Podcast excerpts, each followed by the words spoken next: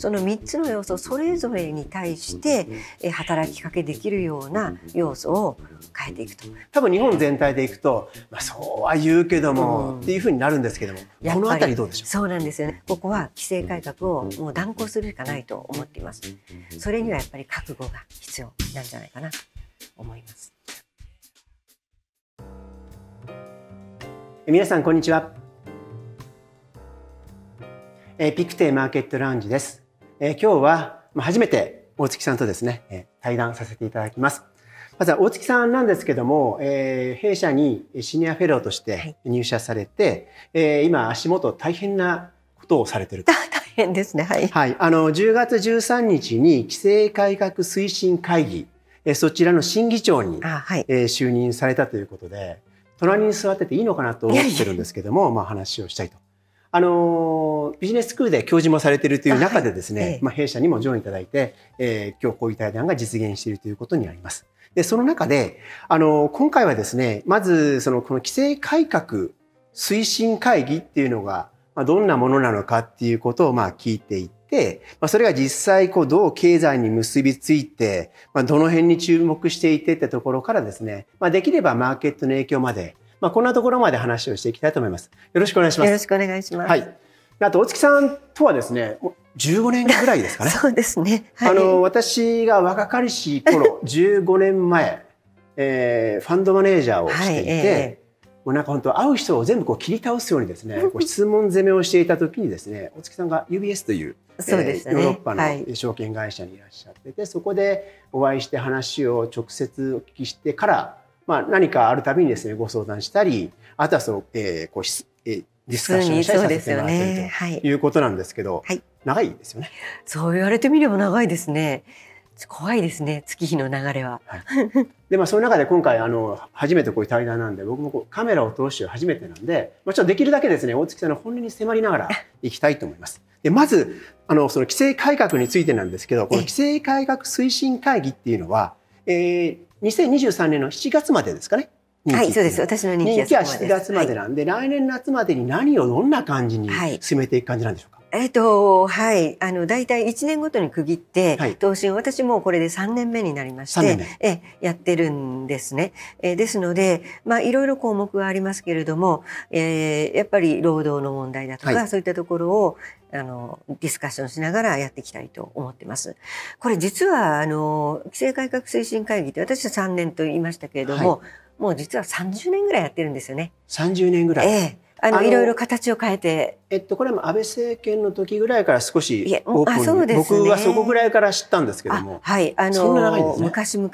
そうですね。例えば、90年代の末ぐらいの金融関係だと、はい、あの、持ち株会社とか、あの、東進の窓販の、はい、銀行での窓販の解禁とか、あ、ね,、れの走りですね。最終的にやるのは各省庁が法律にするんですけれども、その後押しをする形でやったりとか、まあそういった形でずっと続いてきたものなんですよね。で直近は大月さんあれですかね。スタートアップとか、はい、イノベーション分野の、まあ、座長とかもあそうです。ね、されていたえっと、座長の方は人への投資という教育とか雇用のところで、はい、あとスタートアップイノベーションの方もやってました。で今回それで議長ということであそうですね、さらに大役をということそうですね。全体をという形ですね。はい、でそうすると今これ今繰り返しになりますけども夏に向かっての流れとあとは、えー、まあ仕組みについてどんな仕組みなのかとか、ね、まあ、過去の振り返りとか、はい、このあたりを簡単にご説明いただけたら助かります、はい、そうですね。仕組み実は本当に分かりづらくって、い。ろんな審議会ってありますよね。はい、なので、何が違うのかっていうところがありまして、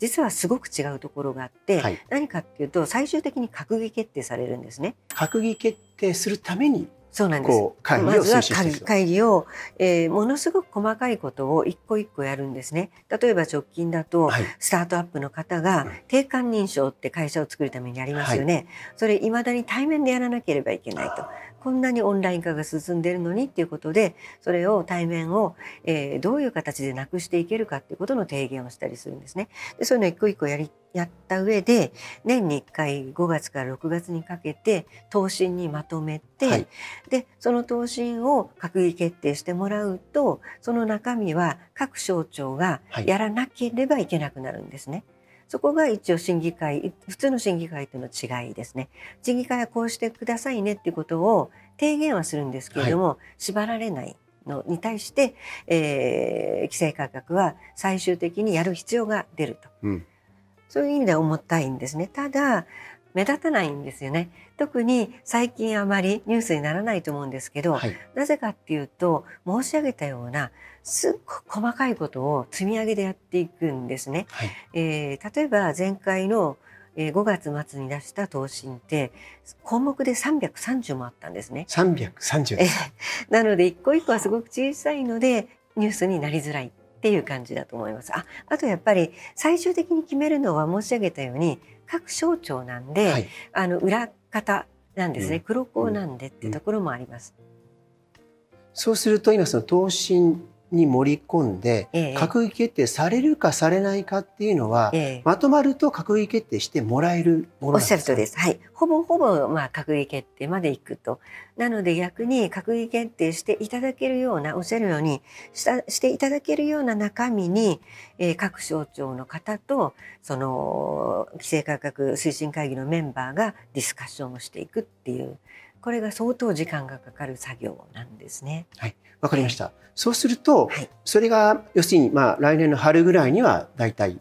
ージができると。はい。一応その前に12月に中間取りまとめっていうのもやります。はい。じゃあ12月にもイメージができて、えー、春に実際に、えー、それが、えー、通っていって、はい、実現化していって省庁が動き出すということです。わ、ね、はい、かりました。えー、そうした中で実際にその経済との結びつき、うん、このあたりをぜひお願いします。はい、ありがとうございます。えっ、ー、と経済に置き換えて考えると、はい、まあ、GDP って付加価値の合計ですから、はい、じゃあ付加価値が何によってできているかっていうと、はい、ご存知の通り3つの要素ですと、えー、全要素生産性と全要素生産性、はい。それから資本ですよね、資本をどれくらい投入するか。それから労働をどれくらい投入するか、でこの3つに分けたって考えた時にその3つの要素それぞれに対して、えー、働きかけできるような要素を変えていくと。えー、ちょっと分かりづらいんですけれども、まあ、全要素生産性ってよく言われる典型的なことっていうのはデジタル化だったりとか効率化ですよね。はい、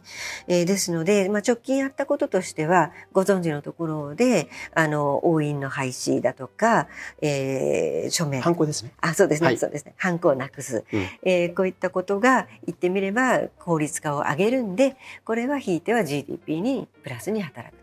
いうようなこともやりましたしそれから資本のところで言いますとおそうですねあの、えー、資金調達の円滑化っていうことで、はい、いろいろなスタスタートアップの方々がどうやって資金調達をするのかっていうことを、まあ、簡単にするというのをオンラインを使ってやったとかですね、えー、そういった形です。それから労働のところで言えばあの資格要件っていうのがたくさんあるんですね。はい、世の中にはあの何かの資格を取って仕事を始めるためにある学歴がないとダメっていう規制がたくさんあってですね、はい、本当はそれって無意味ですよね。どっちにしても試験はあるんで、はい、その試験を受けるための学歴要件っていうのはなくしていこうと。そういったことをやったりしています。はい。わかりました。そうすると今ざざっとですねこうメニューを挙げていただいて具体的にお教えいただいたんですけども今後のその注目分野とか今注力していくところ、はい、ここが変わればっていうところっていうのは、まあ、300あるって言われたんでたくさんあると思うんですけども、ね、まあ、できれば分かりやすい例題で、イメージつく感じでお願いできたらと。ありがとうございます。あの分かりやすいところで、えー、課題というふうに思っているのが医療関係でして医療関係。医療をできるだけデジタルに近づけようと。しかも皆さんに使っていただきやすくしようということで、あの医療のとか健康のアプリがありますよね。ありますね。あの規制が、えー、海外より結構厳しいんですよね。要するに医療のアプリがうまく使えないということなんですよ。例えばそのなんとかウォッチとかありますけれども、はい、なんとかウォッチ、はい、ああいったもののアプリがどんどんこうアップグレードしていきますよね。はい、そうするとアプリをこうあのダウンロードし直すわけですけど、はい、ものによってはその度に審査しなきゃいけない審査取んなきゃいけないっていう規制がありまして。省庁とかが OK しなきゃいけないそうなんですよ。えそれはあのやっぱりそこまでは必要ないだろうということだったりとか、うんうん、あのアプリにこう表示されるものが分かりづらかったりしますよね。はい、あれはどうしてかっていうと診断するあの病気ですっていう診断はお医者さんの分野なので、診断しちゃいけないんですね、アプリが。なのでこうこういう症状ですかっていうのをやんわり書いてあるんで分かりづらいんですけれどもここをもっとここまではいいですよっていう形でクリアにすればもうちょっと使いやすいんじゃないかと。あのここあれですかね。あの看護師のところとか薬剤師のとこだとか、ええ、その対面で薬を買える買えないとか、はい、そことも絡んだようなところあと遠隔の診療とか、はいね、まあ、ずっと問題になってマーケットでもですねその分野の企業、えー、注目はされてますけども、はいなかなか先に進まないというのはそのあたりがあるからということなんですね。そうですね。アプリのところもありますし、あとおっしゃっていただいたタスクシェアの問題というのも前期から少し課題として認識をしていまして、一部あの報道でも出ましたけれども、はい、あの薬剤師さんが在宅で一定の行為はあの患者さんにこう触れないようなものであるとかをやることによって、えー、タスクシェアその業務を本来今までずっとやっていた看護師さんとかお医者さんの時間をより作ってあげることでより深い医療行為をその方々にはやってもらおうっていうタスクシェアっていうのもやり始めてます。あのそうするとその特に、まあ、医療関係、まあ、医師医者関係になりますけどもそこではいろんなこう規制があってまあ、逆に命に関わるところだからっていうことなんでしょうけども、ねはいはい、あまりにも世界と比べると日本はガチガチすぎると。あのそうですねあのもちろん合理的なことはそのままだでいいと思うんですね。はい、ただ過度なゼロリスク思考っていうのはもう一度見直してもいいのかなと思います。ありがとうございます。じゃあそのあたりが医療とかその健康アプリ関連がまあ変わってくるという話をいただきました。そ、ね,、れ以外は何かあとはですね働き方のところですね。あの何かと申しますとこのさっき申し上げた3要素の中だと、はい、資本というところにとそれから労働両方に絡むんですけれども今は、えー、ほとんどの業務が時間で管理をされていて、はい、えー、何時間以上だと割増がつきますとか、はい、あの深夜とか、えー、っとそういったところってもともとはあの健康管理ってもちろん第一ファーストプライオリティですから、はい、そこはいいんですけれどももともとこれで1900年代にできた、えー、考え方なんですね。1900年代、はい、はい、の初頭なんですね。その頃って何かこう健康を意識して管理するものっていうのが時計ぐらいしかなかったわけですよね、はい、デバイスとして。今いろんなデバイスがありますから、ねえー、いろんな形で健康は管理していきながら自由な、えー、自分を伸ばせるような働き方をすればいいんじゃないかっていうのを考え始めていてこれは政府の方も職務給という考え方ジョブ型とかも言われますけれども、はい、時間ではなくて成果でもってあのまあ評価をしていくと、はい、そういったことに少しずつ、まあ、移れるところは変わるべきところは変わっていくそういった後押しをしようとしています。そこはまだ日本についてはこう遅いっていうことなんですかね。そうですね。まだこれはあのやらなきゃいけないところは大いにあって、多分投資家さんからもあの生産性の低さというのはよく話題になると思うんですが、ね、あそうですか。だとするとやっぱりこの時間で主に測るっていうことは変えていった方がいいのかなと思う。どうですか？この辺っていうのは市場の注目っていうのもあるんでしょうか？あの特にアメリカと比べると、日本はやはり、まあ、いいも悪いも年功序列の企業が多くて当然ながら、うん、朝休日深夜手当とかねそういったものがあったりとか、えーはい、やっぱり時間になってしまっていて。成果はどっちかっていうとボーナスとか昇給とか、かなり後から来てですね、すぐ直結しないような感じだと思うんですよ。なのでそのどうでしょう。今大企業からやり始めるっていうやり方と、はい、やっぱりその給与自体が少なくっていっぱい仕事したいんだっていう方ですね。若い方もしくは正社員にならずにいくつも仕事を掛け持ちしたいっていう、え多分ね両サイドで起きてると思うんですよ。でこの辺りが動かなきゃいけないんでしょうけども、うん、多分経済連に入ってるような企業ってまだまだそういったところは掛け声だけで動いてないって感じなんですかね？おっしゃる通り、本当は大きな企業の方が柔軟性がありそうなんですけれども、はい、やっぱりなかなかそれでも動いてないですよね。うん、で、おっしゃったそのいくつもの企業ってここももう一つの課題で、先ほどの例で言うと労働力をアップするために一、人の方がいろんなところで兼業副業でやっていくと、うん、えそれも一つだと思うんですよね。で、それって何にとっていいかっていうと、もちろんお給料もアップするんですけれども、も加えてリスキリングにもなるんだと思うんですね。えー、いろんなことをやってしかもあの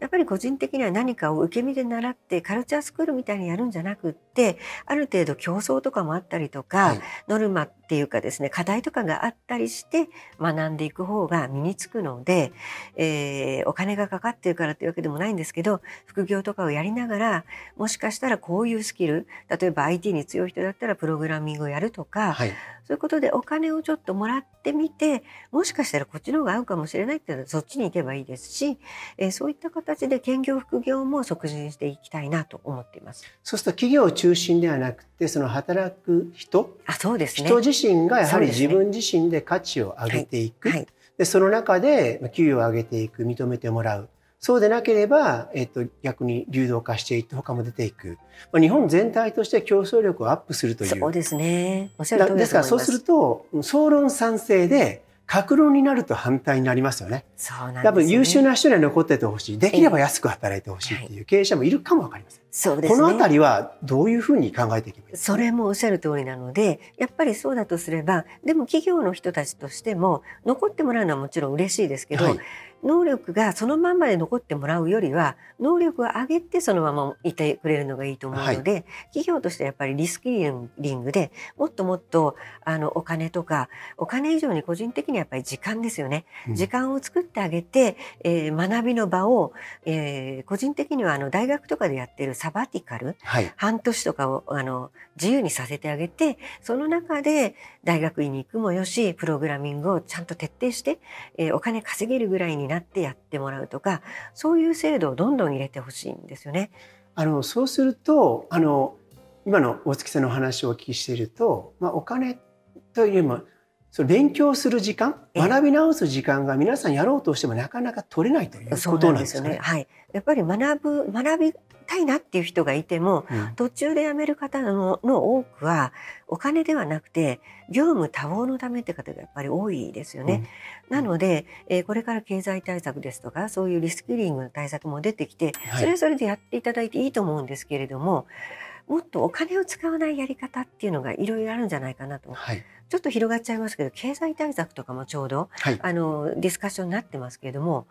これは市場としてはどういう評価なんですか？あの経済対策については当然ながらそれに関する、まあ、例えば内需であれば、ええ、その企業がプラスってことになるんでしょうけどもやはりどっちかってその現実的に、うん、あのそこではプラスでお金は回るんだけどもやはり場当たり的になってしまう。短いですか？短期的、うん。あとそのそれとあとどうでしょうかね？その今後じゃあ継続性がありますか？本当にそれが役に立つんですかっていくと、まあ、そこまで考えずっていうことじゃないですか、ええ、そうするとやっぱり短期になりやすくて今特に海外で行くとイギリスが多分一番わかりやすい例で、はい、多分視聴者の皆さんもイギリスでその経済対策やるよっていうと何かマーケットが急落してでとうとう国のトップが辞任するという大事件があったと。えね、やっぱりその財源がありますかとかいうところまではっきり見ていかないとっていうことになっているのでなるほどちょっと意識は変わってきてるような気がします。あそうなんですね。じゃあやっぱり経済対策をやって、まあ、もちろんそれがこう相乗効果でもって上数効果で、えー、実現していけばえー、経済が、えー、出したお金以上に成長するんだったらいいけれども、はい、そうでなければやっぱり短期的に済んで終わってしまうと。そうですね。あのそれ以上に特に今日本のマーケットっていうことに限っていくと日本株市場はまあ本当日々の売買は7割が海外投資家、なるほど。3割が株主。ホルダーですよね。ええ、それとやっぱ海外の投資家が何考えてますかっていうことでいくとやっぱり日本の企業は、えー、稼いでない、うん、あの冒頭あった大月さんの付加価値を上げてないってことなんですよ。全要素生産性資本労働ってありましたけども。私でいくと ROE とか、なるほど。えー、資本に対するどれくらい利益を出しますかっていうことについても厳しい。そうするとやっぱり企業の経営者は設備投資をする研究開発をする、えー、もしくはですねそのリスキリングもそうでしょうけれども要するに優秀な人にしっかりお金を払うもしくはその、まあ、企業全体の M&A があってもいいかもわかりません。なるほど。まあ、そういったことをやりながら、やっぱりこう、企業を磨いていくっていうことをやり尽くして、それでもお金が余るんだったら、えー、自社株買いっていう自社の株を買って流動性を、えー、少なくして株価を上げる、うん、もしくは資本に対する効率を上げた株価を上げるあと配当で報いるということもあるんでしょうけども何かその後者の部分それだけやってればなんか評価されるっていうようなものはやっぱ間違ってると思うので、まあ、そのあたり。そういう意味ではですね、はい、海外投資家はさっき言い損ねたんですけどやっぱりリフォームっていうか改革を望むんですよ。なるほど。まあその3本の矢が良かったかどうかはあえてここでは議論しませんけども、まず改革をする。やっぱり利益率、効率をしっかり持続的に上げていくんだってことができると、まあ、本当の評価なるほど。だと思ってます。そういう意味ではやっぱり民間の力ですよね。えー、経済対策で、まあ一時的にそこのサポートするところがあったとしても、本当に成長して株価を上げていくっていうのはやっぱり民間の力ってことですよね。そう思います。当然ながら日本だけでいくのであれば、その厳しい局面は、特に今回のコロナの時でいくと、まあしっかり、えー、企業、あと個人をサポートしていきますよということで、倒産件数は減りました。はい、でも本当にこれで良かったんでしょうかというと、やっぱりそれはアメリカと比べると大きな違いがありますよね。やっぱこれ痛みを伴うかどうかって難しい問題なので、ね、多分総論賛成でこれも格論反対。多分今日見てらっしゃる方は投資に興味がある方なんで、賛成っていう方が多いと思いますけども、多分日本全体でいくと、まあそうは言うけども、っていうふうになるんですけども、このあたりどうでしょう？そうなんですよね。だからまさに規制改革っていうのは、必ず大きく変えれば変えるほど、痛みがどこかに出てくるということになるので、はい、まあ正直言って人気があるわけではないわけですよね。はい、でもおっしゃる通り、変えていかないと、もうこれはこのまま停滞していていいんですかってことに、皆さんも気づいてきた、気づき始めたんじゃないかなと思いますので、まあそこはやっぱりですね、痛みを分かりながら応援していかなきゃいけないと思うんです。で、政治の方がやっぱり最後は決めていくことになるんですけれども、じゃあ政治家を動かすのは、やっぱりこれは国民でもあるわけで、でね、え国民が痛みは嫌だと、えー、みんなでこのまんま、えー、静かに GDP も成長しないままにやっていくのがいいんだというふうに言っていたら、やっぱり変わんないと思うんですね。ですので、ここは、えー、ある程度おっしゃっていただいたように新陳代謝になるかもしれませんし、はい、えー、その中では企業の中には、あるいは業界の中には、シュリンク、小さくなっていくところもあるかもしれませんけれども、それでもみんなで成長を志向していきましょうよと。えー、そういうことであれば、ここは規制改革をもう断行するしかないと思っています。それにはやっぱり覚悟が必要なんじゃないかなと思います。あの多分今日見てらっしゃって多分胸を手に当てて覚悟か痛みかってあると思いますけども、はい、あのやっぱり株式市場をしっかり見ていくとやっぱそういう局面に私も残念ながら来ているので、うん、できれば日本のいいこの終身雇用とかあの時間的なものもある程度入れていってもいいと思うんですけども、はい、やはり少しそこはバージョンアップをしていくということをやっぱりしてほしいなと私も思います。そうですか。そうおっしゃっていただいて心心強いですけどね。おっしゃる通り、急に変わる必要は必ずしもなくて、徐々にでもいいので、変わっていこうっていう気持ちが必要ですよね。